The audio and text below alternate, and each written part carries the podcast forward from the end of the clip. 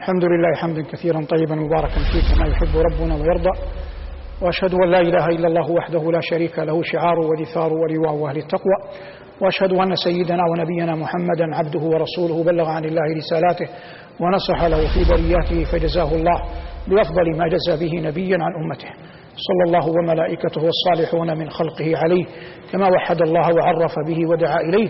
اللهم وعلى آله وأصحابه وعلى سائر من اقتفى أثره واتبع هديه بإحسان إلى يوم الدين. أما بعد فعنوان الدرس هذا المساء القريب والبعيد وهما مفردتان متقابلتان يمكن أن يقال عنهما أنهما ضدان.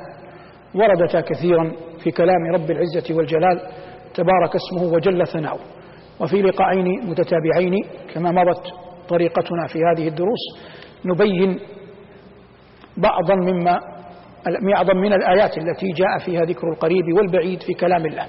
وتأصيل المسألة أن يقال إنه في القرآن ورد القرب المكاني وورد القرب الزماني وورد القرب بمعان أخر هذا بيانها. أما القرب الزماني فقد قال الله عز وجل اقترب للناس حسابهم. وقال ربنا اقتربت الساعة. فهذا من أي أنواع القرب؟ القرب الزماني ويقع قرب آخر هو القرب المكاني. قال الله عز وجل إنما المشركون نجس. فلا يقربوا المسجد الحرام بعد عامهم هذا. فلئن كان قول الله اقتربت الساعة قرب زماني فإن قول الله فلا يقرب المسجد الحرام هذا قرب قرب مكاني. ويأتي القرب بمعنى الحظوة والمكانة ودنو المنزلة قال, قال ربنا لن يستنكف المسيح أن يكون عبدا لله ولا الملائكة مقربون. أي ذو حظوة عظيمة عند ربهم جل وعلا. وتقول الناس في كلامها تقول فلان قريب من مثلا من السلطان من الأمير من الشيخ من كذا وكذا يقصدون الحظوة والمكانة والمنزلة. ويأتي القريب في القرآن بمعنى القرابة في النسب. يأتي القرب القرب في النسب. قال ربنا جل ذكره وآت ذا القربى حقه. وقال للوالدين. وذكر الأقربين. والمراد وهذا قرب النسبة. وقرب النسبة عظمه القرآن.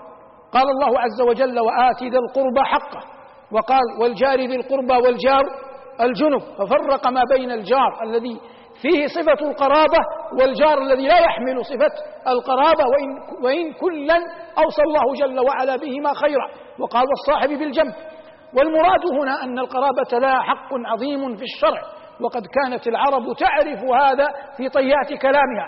قال طرفة بن العبد في معلقته وظلم ذوي القربى أشد مضابة على النفس من وقع الحسام المهند لأن الظن بالقريب أن ينصر قريبه والصحابة الأخيار ومن تبعهم من الناس الأطهار الذين يقتدى بأفعالهم ويستأنس بأقوالهم ويجري الإنسان في حياته على سننهم منهم من عظم مسألة القرابة وأجلها ومن أولئك سلمة بن الأكوع رضي الله تعالى عنه وأرضاه وسلمة صحابي جليل. فلما كان يوم الحديبية والنبي عليه الصلاة والسلام بعث عثمان بن عفان رضي الله تعالى عنه وأرضاه. فكأن قريشا حبست عثمان قليلا في الخبر المشهور الذائع أنه نودي أن عثمان قد قتل. فدعا النبي صلى الله عليه وسلم المسلمين الذين معه وكانوا أكثر من ألف, من ألف رجل قرابة ألف وأربعمائة رجل دعاهم إلى البيعة.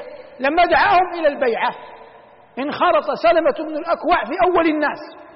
بمعنى أن النبي عليه الصلاة والسلام تحت ظل شجرة سمرة يبايع, يبايع الناس والناس يأتون أفواجا إليه صلوات الله وسلامه عليه.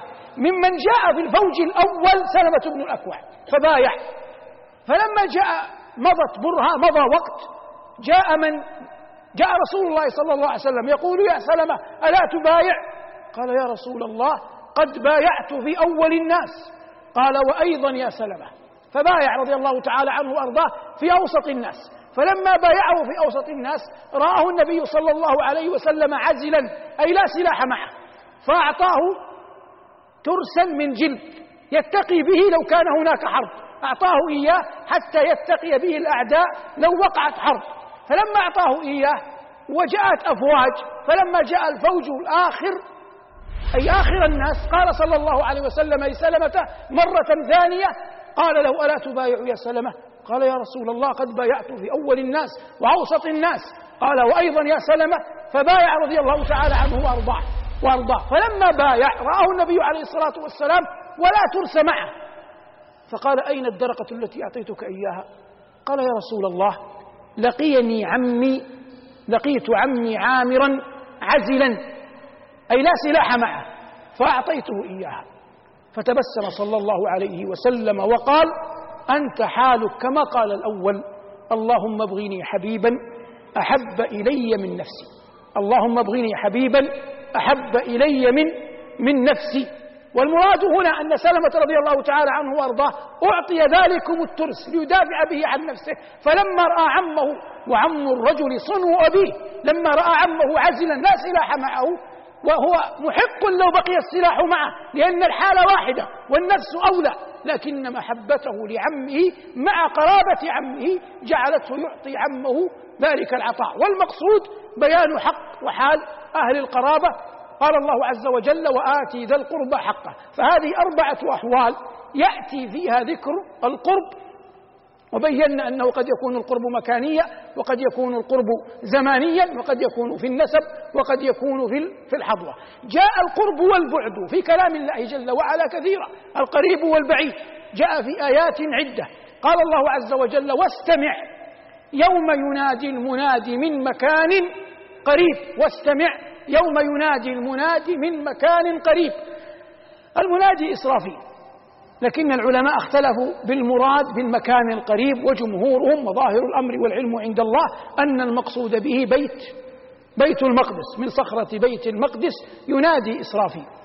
أيتها العظام البالية أيتها الأوصال المتقطعة إن الله يدعوكن لفصل لفصل القضاء. فهنا ذكر ذكر القرب المكاني. قال الله عز وجل في خبر نبي الله سليمان مع الهدهد لما تفقد الطير ولم يجده قال ربنا فمكث غير بعيد. وظاهر الأمر أن المقصود فمكث غير بعيد أي مضت برهة من الزمن غير طويلة. وبعض العلماء يعبر بالمكان لكنني أرجح والعلم عند الله أن المراد التعبير التعبير بالزمان. فمكث غير بعيد أي لم تطل المدة حتى جاء الهدهد. وقال لسليمان أحطت بما لم تحط به وجئتك من سبأ بنبأ بنبأ يقين. هذا كله حول القريب والبعيد في كلام رب العزة والجلال. إذا تجاوزنا مسألة الآيات المنثورة هنا وهناك وأخذنا آيات بمجملها فإن الله جل وعلا يقول إن الذين يكتمون ما أنزل الله في الكتاب ويشترون به ثمنا قليلا. أولئك ما يأكلون في بطونهم إلا النار ولا يكلمهم الله يوم القيامة ولا يزكيهم ولهم عذاب أليم. أولئك الذين اشتروا الضلالة بالهدى والعذاب بالمغفرة فما أصبرهم على النار. ذلك بأن الله نزل الكتاب بالحق وإن الذين اختلفوا في الكتاب لفي شقاق بعيد. معنى الآية جملة أما أولها فإن الله جل وعلا ينعي على الأحبار على الرهبان على علماء أهل الكتاب الذين كتموا ما أنزل الله جل وعلا من العلم. إما طمعا في عطايا السلاطين أو خوفا منهم أو طمعا في نصرة العامة وإرضائهم. وسيف العامة قريب من سيف السلطان. كل له تأثيره على العالم إلا أن ينجيه الله. فقال الله عز وجل هنا إن الذين يكتمون ما أنزل الله في الكتاب ويشترون به ثمنا قليلا. وقال الله عز وجل ثمنا قليلا لأنه أي مال يدفع مقابل أن يكتم الإنسان ما أنزل الله في الكتاب يسمى يسمى قليلا لأنه لا يمكن أن يقارن البتة بعظيم ما آتاه الله جل وعلا من العلم. ويشترون به ثمنا قليلا أولئك ما يأكلون في بطونهم إلا النار لأنهم جعلوا الدين مطية للدنيا جعلوا الدين مطية للدنيا.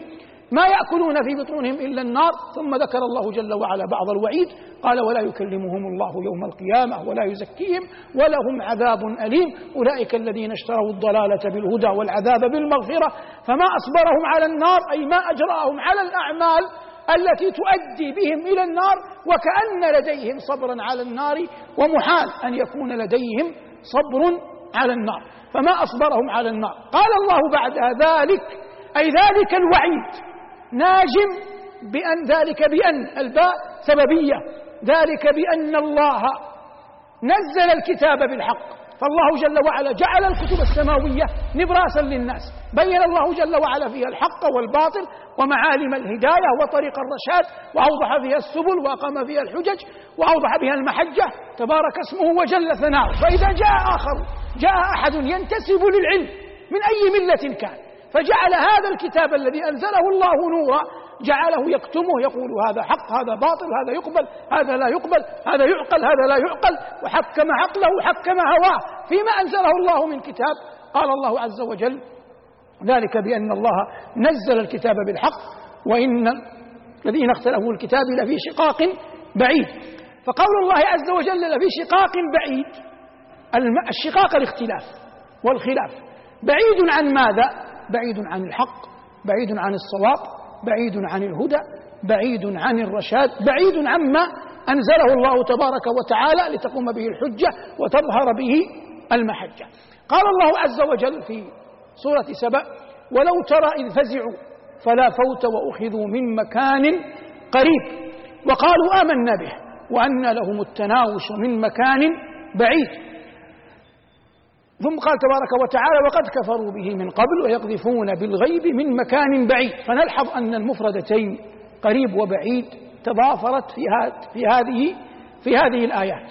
فأما قول الله عز وجل ولو ترى إذ فزعوا ولو هذه شرطية عند النحاة وتأتي على طرائق عدة. تأتي أحيانا للتقليل تقول لأخيك تصدق ولو بظلف محرق. فأنت لا تريد شرطا ولا جوابا إنما تريد التقليد. وتأتي أحيانا للعرض وهي كذلك لا تحتاج إلى جواب. تقول لأخيك لو زرتنا حتى نأنس بحديثك. وتأتي أحيانا حرف شرط غير جازم له جواب كما في هذه الآية. فقال الله عز وجل ولو ترى إذ فزعوا فلا فوت وأخذوا من مكان قريب. ولو ترى يا محمد وكل من يخاطب بالقرآن. إذ فزعوا ما الفزع؟ الفزع الخوف المفاجئ. الفزع الخوف المفاجئ. ولهذا قال الله عز وجل عن أهل طاعته لا يحزنهم الفزع الأكبر. قال هنا ولو ترى إذ فزعوا فلا فوت أي لا نجاة ولا خلاص ولا منجا. وهناك محذوفان وفق القواعد النحوية في الآية.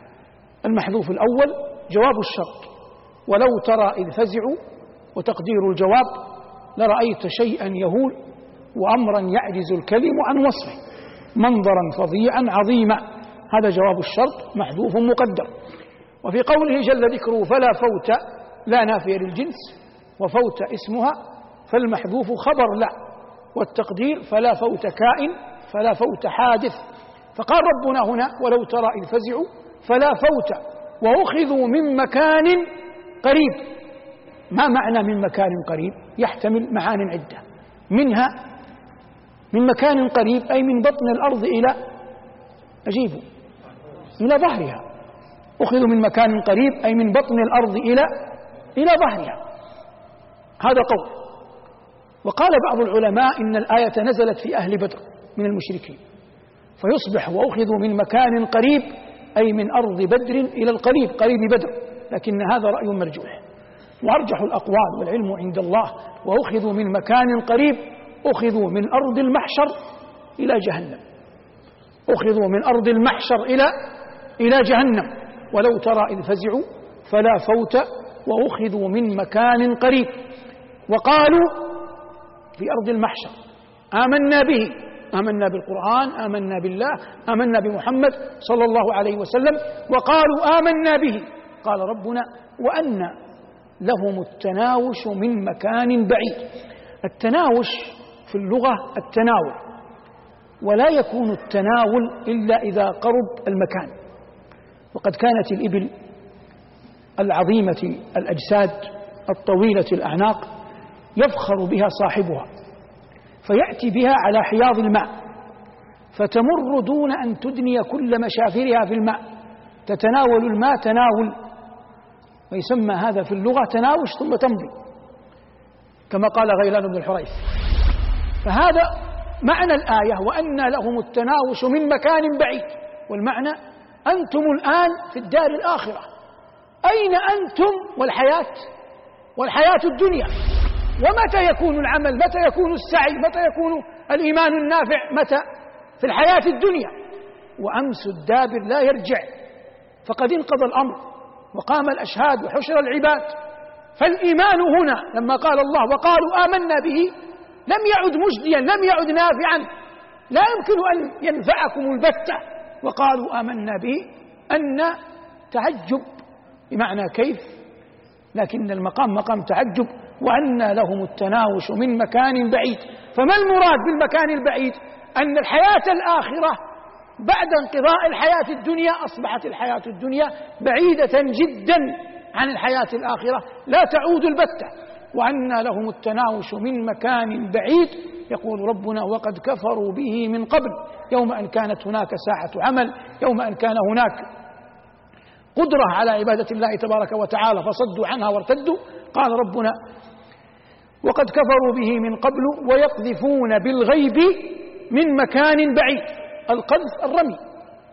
ومعنى ويقذفون بالغيب من مكان بعيد لو أن إنسانا جعل أمارة علامة مرجما يرميه ثم جعل هذا المرمى هذا المرجم في واد وذهب وقطع مسافات طويلة بحيث لا يرى ذلك الذي يريد أن يرجمه.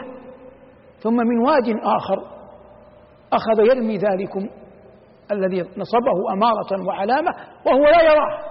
فقطعا لن يصيب رميه ما أراد أن يرميه.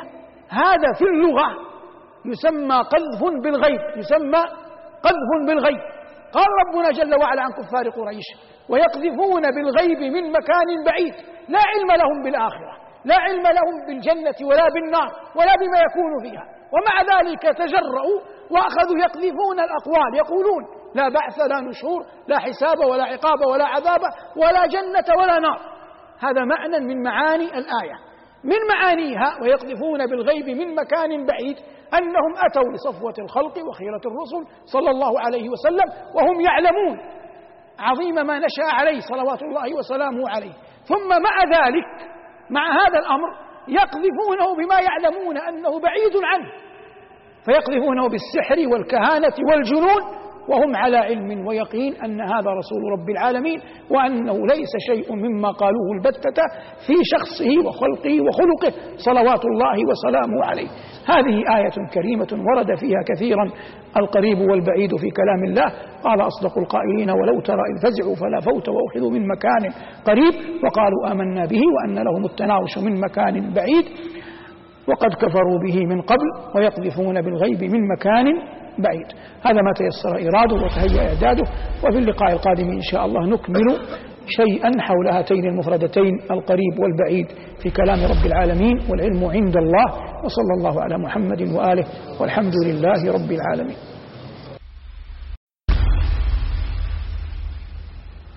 الحمد لله الذي أحسن كل شيء خلقه بدأ خلق الإنسان من طين والصلاة والسلام على من بعثه الله رحمة للعالمين. وبعد فهذا الجزء الثاني من لقائنا ودرسنا حول لفظي ومفردتي القريب والبعيد في كلام رب العالمين جل جلاله. وبينا في اللقاء الذي أجملنا فيه في اللقاء الأول أن هاتين المفردتين وقعتا كثيرا في القرآن وجاءتا بمعان عدة وهما في الأصل متقابلتان. ويظهر المعنى من سياق الكلام لكننا بينا في الأول أنه قد يكون زمانا قد يكون مكانا قد يكون حظوة قد يكون نسبا وقد يكون غير ذلك. لذلك عندما نشرع في التفسير الآن لكثرة الآيات إنما نشرع في البيان المجمل لا في البيان المفصل مراعاة لكثرة الآيات فكل درس له ضوابطه وبواعثه وموانعه. قال الله عز وجل لما ذكر التوبة ثم يتوبون من قريب. فجاء بلفظ قريب. لكن كلمة قريب هنا كل أحد تاب قبل أن يعاين الموت قبل أن تغرغر روحه فأهل لأن يقبل الله عز وجل توبته. فتوبته وقعت من قريب ولو كانت قبل وفاته قبل أن يعاين الموت بلحظات. وهذا الأمر مطلوب عظيم لكل مؤمن. أن يختم الله عز وجل له بالتوبة وليعلم أن المعاصي لن ينجو منها أحد. لكن الإنسان إذا وقع في قلبه وقر حياؤه من الله ورغبته الصادقة أن يتوب فليكن على يقين إن صدقت نيته أن الله عز وجل سيكتب له التوبة. وأنت إذا تأملت في من حولك من المشاهير أو من المغمورين. رأيت أقواما كثر أسرفوا على أنفسهم في المعاصي وسلكوا طرائق شتى لا حاجة للتفصيل فيها. ومع ذلك يلحظ المؤمن يلحظ من يرقب الوضع أنهم قبل وفاتهم قد يهدون إلى التوبة. والإنسان لا يتآلى على الله ولا يعلم سرائر الناس. وليعلم يقينا أن فضل الله واسع لكن قلما بل لا يقع أن يكون أحد صادق أن يكون أحد صادقا فيما يطلبه من الله ثم يحرم ما يطلبه. محال فوالله كل من هلك ومات على شيء غير مرضي إنما مات على ذلكم الشيء غير المرضي لأن نيته لم تكن صادقة مع ربه. وقد يكون أن الله عز وجل ولو مات هذا الرجل أو تلكم المرأة على شيء غير مرضي أن الله عز وجل بضمة القبر بسؤال الملكين بعذاب القبر يطهره من ذلك الذنب. فإذا جاء يوم العرض وقف بين يدي الله ولشدة ما ناله ما وقع له من أهوال في القبر محي ذلك الذنب. لكن إذا كانت كرامة العبد على الله أعظم طهره الله قبل أن يلقاه قبل أن يموت. استعمله ربه في عمل يحبه الله فما أن يدخل فيه ويتلبس به ويقوم به ويرزق نية صالحة في تأديته ويعان إلا وتراه يقبض على ذلكم العمل. وهذا كله مندرج في قول ربنا تبارك اسمه وجل ثناؤه ثم يتوبون من قريب. فمن قريب أي قبل معاينة الموت هذا بالنسبة لأحوال الأفراد. وأما كأمة على على ما يكون من أمر الثقلين فإن الشمس إذا طلعت من المغرب قضي الأمر. ما أي أمر يقضى؟ ليس أمر الكون لكن قضي أمر التوبة. يقول أصدق القائلين يوم يأتي بعض آيات ربك لا ينفع نفسا إيمانها لم تكن آمنت من قبل أو كسبت في إيمانها خيرا. فمن ابتلي بمعصية أو ذنب ما زال يؤرقه ولم يقدر بعد على أن يتركه فلا أقل من أن يكون في قلبه حياء من في قلبه حياء من الله من ذلك العمل. قد بيت النية الليلة أو غد أو بعد غد أن يتركه وليعلم أن رحمة الله أوسع من كل شيء.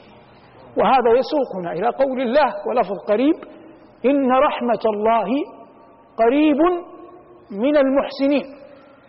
الله جعل برحمته رحمته قريبة من أهل الإحسان والمحسن يتضمن وصفين الوصف الأول.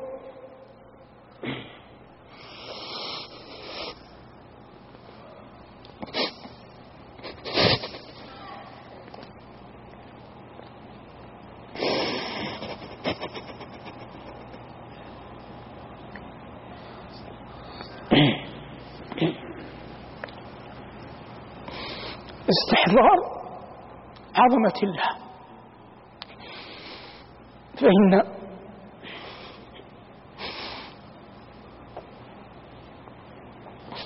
قوله صلى الله عليه وسلم لما سأله جبريل عن الإحسان قال أن تعبد الله كأنك تراه. ومعلوم أن أحدا لن يرى الله حتى يموت وإنما يكون هذا للمؤمنين في الجنة. رزقنا الله وإياكم ذلك. لكن المراد أن الله يعطي بعض خلقه بعض عباده أنهم يستحضرون عظمة ربهم في كل شأن. واستحضار أي أحد. لعظمة الله ينجم عنها يقينا أنه يهون في عينيه كل شيء يحول بينه وبين الله سواء كان من الناس أو كان من الشهوات أو كان من الرغائب أو كان من غير ذلك. والله يقول هنا إن رحمة الله قريب من المحسنين. هذا الشق الأول. الشق الآخر في أن الإنسان يكون محسنا للخلق محسنا للخلق. يبدأهم بالمعروف يبدأهم بالعون يبدأهم بالعطايا ولا يرجو منهم ثوابا بل قطع الرجاء مما في أيديهم ويصنع ما يصنع. لا يريد ذلك إلا وجه الله. وقد قالوا إن بعض نساء المسلمين في التاريخ كانت تكثر من النفقة. فإذا عاتبها بعض أهلها بعض أهل قصرها قالت إن ثواب الله أعظم وإن أجر الله بغير بغير حساب. فعلمها بعظمة الله وعظيم فضله وجليل عطاياه جعلها لا ترى عطاياها شيئا. وهذان الحالان الحال الأول استحضار عظمة الله والأمر الآخر الإحسان إلى الخلق هذان سببان جليلان لأن يكون الإنسان قريبا من رحمة الله ونحن نتكلم عن مفردتي القرب والبعد. قال أصدق القائلين في كتابه المبين إن رحمة الله قريب من المحسنين. فإن جاء أحد وكلنا ذلك الرجل أضحت الحاجة له الكرب عليه عظيم. فيفتقر وكل الناس في هذا الأمر سواء يفتقر إلى رحمة الله. فكيف تستدر رحمة الله؟ تستدر رحمة الله بالأول باستصحاب واستحضار عظمته وجلاله. وما له جل وعلا من صفات الجلال والكمال. والآخر تستدر رحمة الله بالإحسان إلى بالإحسان إلى خلقه. وبيان ذلك في حياة الناس.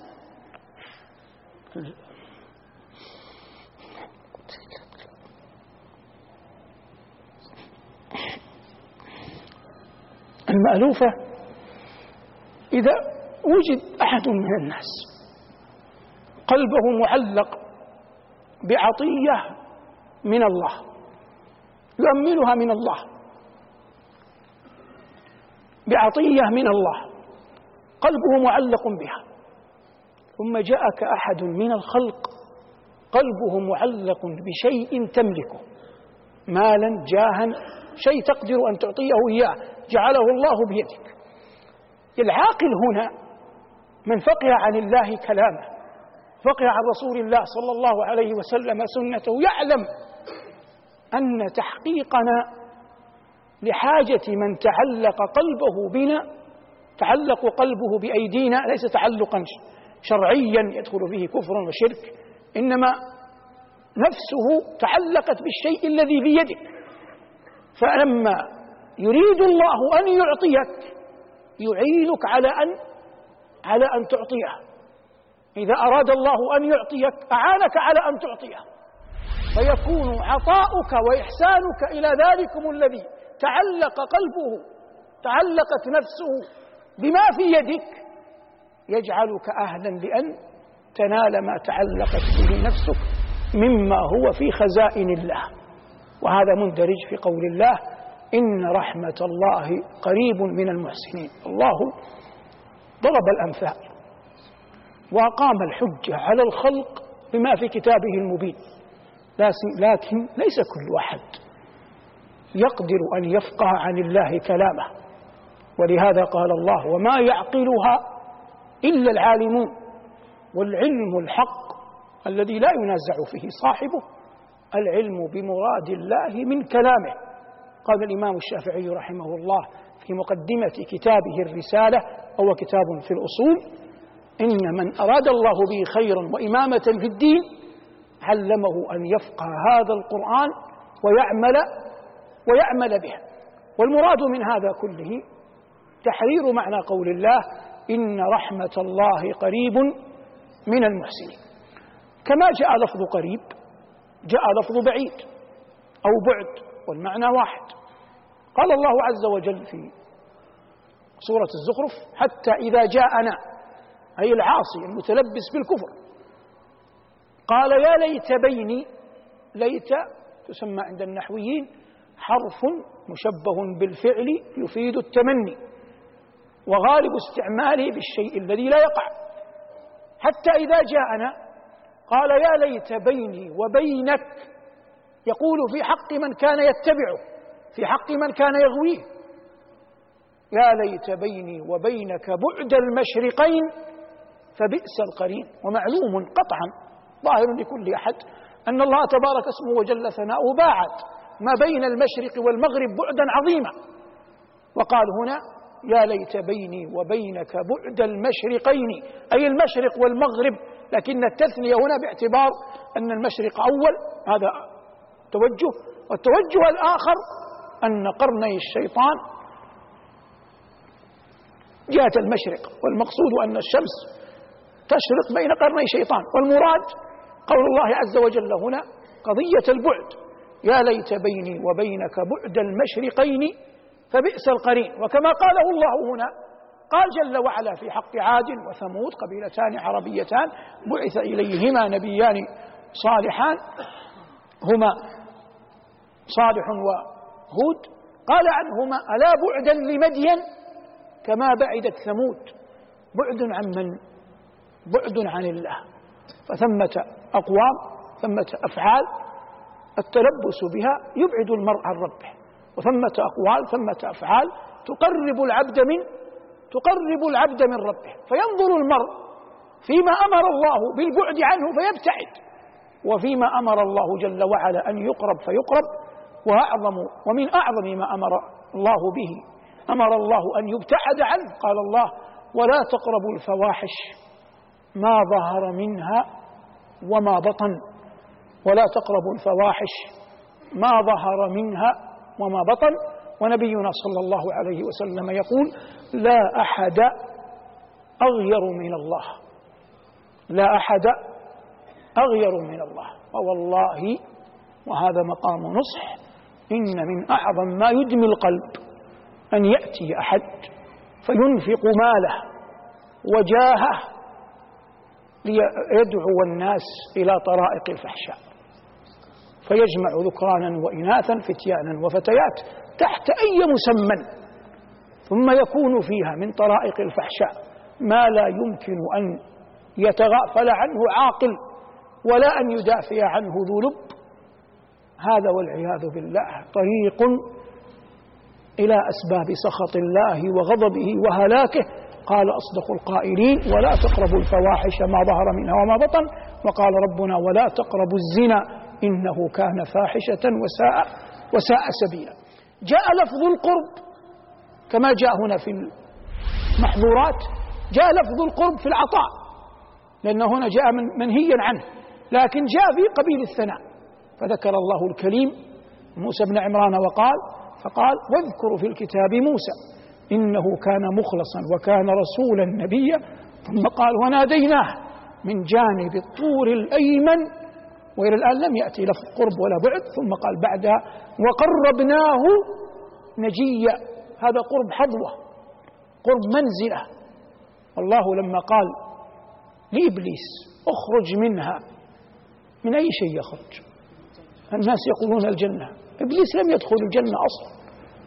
والله ما كتب لإبليس الجنة. أخرج منها من المنزلة المكان الذي كنت فيه. وأخرج الله إبليس لمعصيته. ولا يظلم ربك احدا وقد كان فيه من الكبر والحسد ما جعله يفيء بغضب الله. ولا يهلك على الله إلا هالك.